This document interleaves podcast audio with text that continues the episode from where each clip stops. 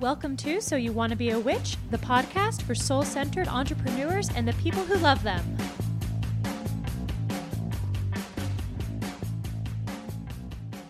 Hello, hello, Sarah M. Chappell here. Welcome back to So You Want to Be a Witch. I wanted to talk to you guys today a little bit about one of the most important steps in selling your work that most people skip.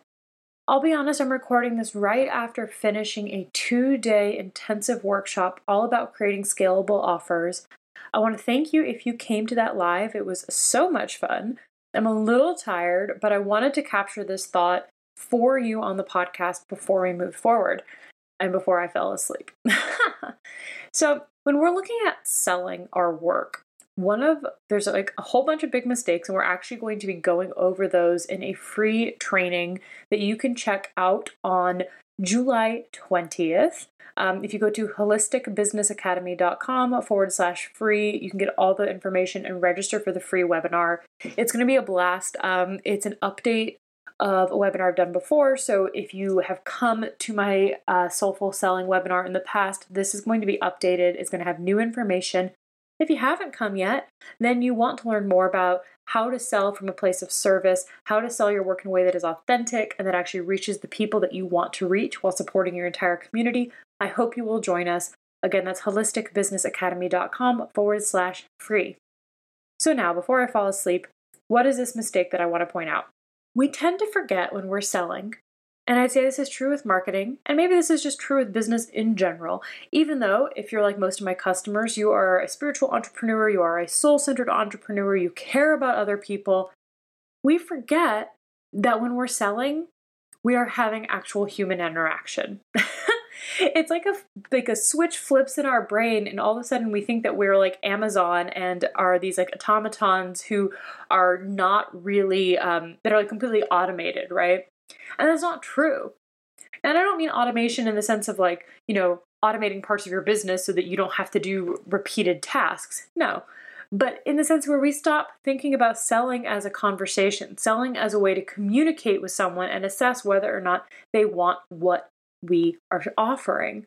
So, in the workshop this weekend, one of the things that kind of emerged at the top was this idea of consensual or hand raising types of selling selling where people have actually opted in and said that they are interested in what you are doing.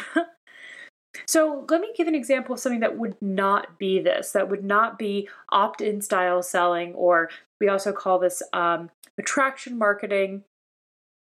It's when if somebody is just going through and DMing, spamming people, right? If you're just sending a bunch of cold DMs to a whole bunch of strangers, and if you guys get those, Y'all, they drive me nuts. I'm like, I can always tell that you don't know who I am. you obviously haven't researched me. You're just sending me a sales message being like, and it's usually like, hey girl, hey boss babe. You know, and I'm like, I do not call myself a boss babe.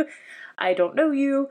Or hey love, right? And it's this, hey girl, um, kind of energy where people are just reaching out and showing up in your private space, in your DMs, in your comments, um, sending you messages on Facebook, adding you to their email lists illegally, and saying, buy my thing, right?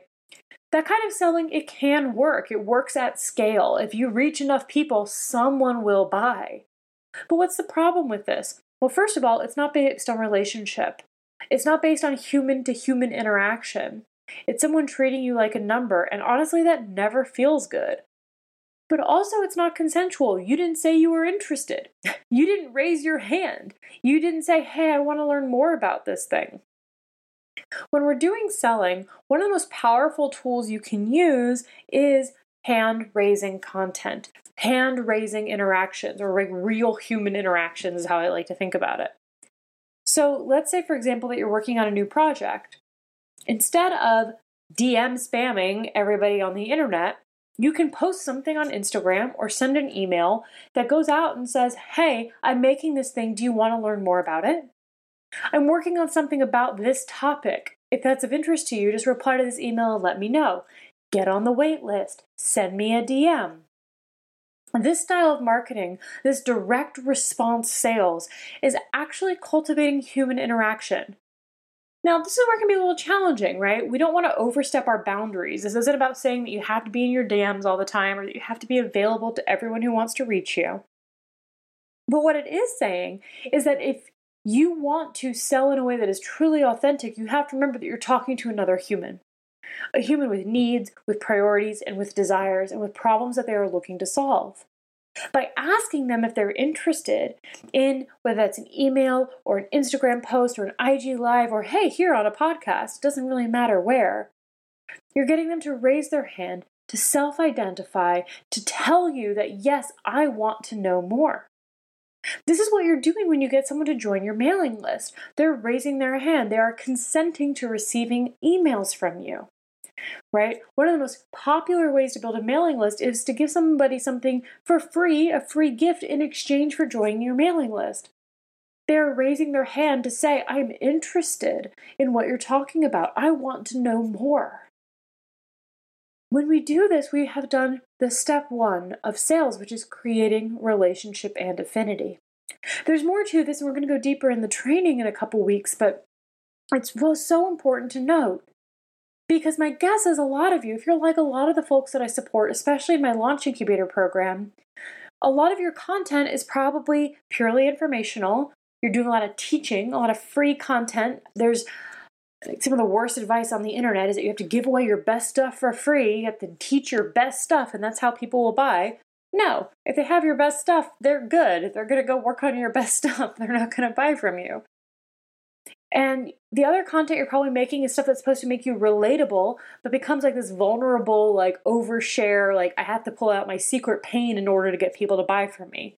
And yeah, that'll work, but it's not sustainable. You and your secret or not so secret pain is not actually the product you're selling. That level of self exploitation, while it can work, ultimately doesn't feel good for most of us. And then also, what happens if your life goes better? What happens if things get better in your life? Having to constantly remine past pain in order to sell is not sustainable. So, those are two main content that I tend to see. And what's missing in both of those, right? Purely informational or talking about you. Well, I'd say there's one last one I almost forgot which is also centered on you as the the person making the content which is why you like your work I made this thing because I love this and I want to share it with you. Y'all, no one cares. no one cares. They may care about it like as a friend, about as a human, but when we're looking to get people to invest, their, our work is not about us anymore. It is about them and what they need. So if you're falling into one of those three content traps, one of the easiest ways you can shift this is by starting to put a call to action or a hand raising or some kind of consent opt in with your content. This is before you're even selling, by the way. This is just getting people interested, kind of teasing topics, seeing what comes up, saying, hey, I'm working on something about this. Are you interested? Or does this sound like you? I'm hearing a lot of folks are having these kinds of problems, like this, this, and this. Let me know in the comments. Drop an emoji. Send a DM. And this way, you are starting conversations. You're letting people engage with you, choose to participate in what you are making. Not only does that create greater affinity because now you guys are doing human stuff, and marketing is essentially mimicking human interaction, right? Like marketing uh, with so many of the techniques that are taught and like all the fancy stuff people say to do, it's all big companies trying to pretend that they have actual human act- interaction with their customers. They are mimicking what you as a small business can naturally do. You are a human. you can do human things, right? So not only are we creating that actual human interaction, that actual affinity, that actual like human to human talking to each other, you're also now giving back to your potential customers the agency to say, Yes, I'm interested in this. Or if they don't raise their hand, if they don't interact, they're saying maybe not or no. So you don't have to go into everyone's DMs. You don't have to send 20 million emails to people who aren't interested. Instead, you can say, Oh, they raised their hand, I'm going to send them more. I'm going to send them some more information. I'm going to follow up because they already said they were interested in this topic. So, this idea then of consent or engagement, or I mean, people call it so many different things ah, direct response marketing. is really just about having a conversation. And how can we have a conversation at scale? How can we have a conversation with many people at once so the right people will know if we can help them? See, sales ultimately isn't actually about money, though it's part of it, and it's not really about your work, though it's part of that. It's really about a problem that your customer wants to solve. It's about their lives, it's about their desires, it's about what they need, and about whether or not you have the thing that will help them to feel better, to, to make more money, to solve a problem, to enjoy their life, to bring beauty into their world, to affirm their values. All of that is what's possible when we sell authentically and from a place of service, when we center the experience of our potential customers and what they need. All we're doing then is having a conversation where we're saying, hey, it sounds like you have this problem. I have a solution. Are you interested? Is that something that would help you? Do you want to prioritize that right now? It can take a lot of unlearning and relearning, rejiggering around in your brain to start to actually sell this way. But the good news is that it's not hard. There's some simple steps. This first one that I'm highlighting today, this hand raising interaction, getting people to actually say, Yes, I'm interested in learning more, is a great place to start. There is so much more to go, though, and I want to really open the door for you to come and join us at the training on July 20th. Y'all, I can't remember dates for the fuck of my life. I just can't. I'm so sorry. I'm like, July, what month is it? I've always been bad, but it's especially bad right now. July 20th is when the training is. Come, holisticbusinessacademy.com forward slash free, so that you can learn more about how to sell from a place of service and start to address some of these mindset shifts. I'd also love to mention just real quickly, real quickly, because this is a big one, if you feel like selling is taking something away from people. Because a lot of times that gets in the way of this showing up in service. It can be hard to say, hey, I have a solution for you if you feel like you are taking something, that someone is losing something if they invest with you, right? That you are taking their money. Does that sound like something in your head? Here's the thing if you can actually help someone get a solution faster, quicker, better, or one that they couldn't have found before, if you can help them change something in their life or to feel better about it, that's an exchange. You are giving something in return. Your work can help people. And the primary form of exchange in our culture is financial.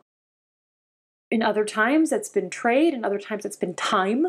And there are still time and other kinds of trade. Money is essentially a stand in for trade. What you're saying is, I can help you with this. Do you want it? And if so, here is the trade. This is a really interesting moment when I'm recording this for us to think about money because, at least in the United States, our government magically came up with trillions of dollars to give people for, quote, free. They invented it, it doesn't exist. right? There's $65 billion sitting in the paycheck protection loan right now, which is a whole other problem. It's fucked up. Um, how many people have not been able to get that. But this money wasn't anywhere. It's essentially been debt that they created. We print money, we invent money. Money can pop out of thin air on that scale. So the next time you feel like you're taking something from someone, I want you to remember that.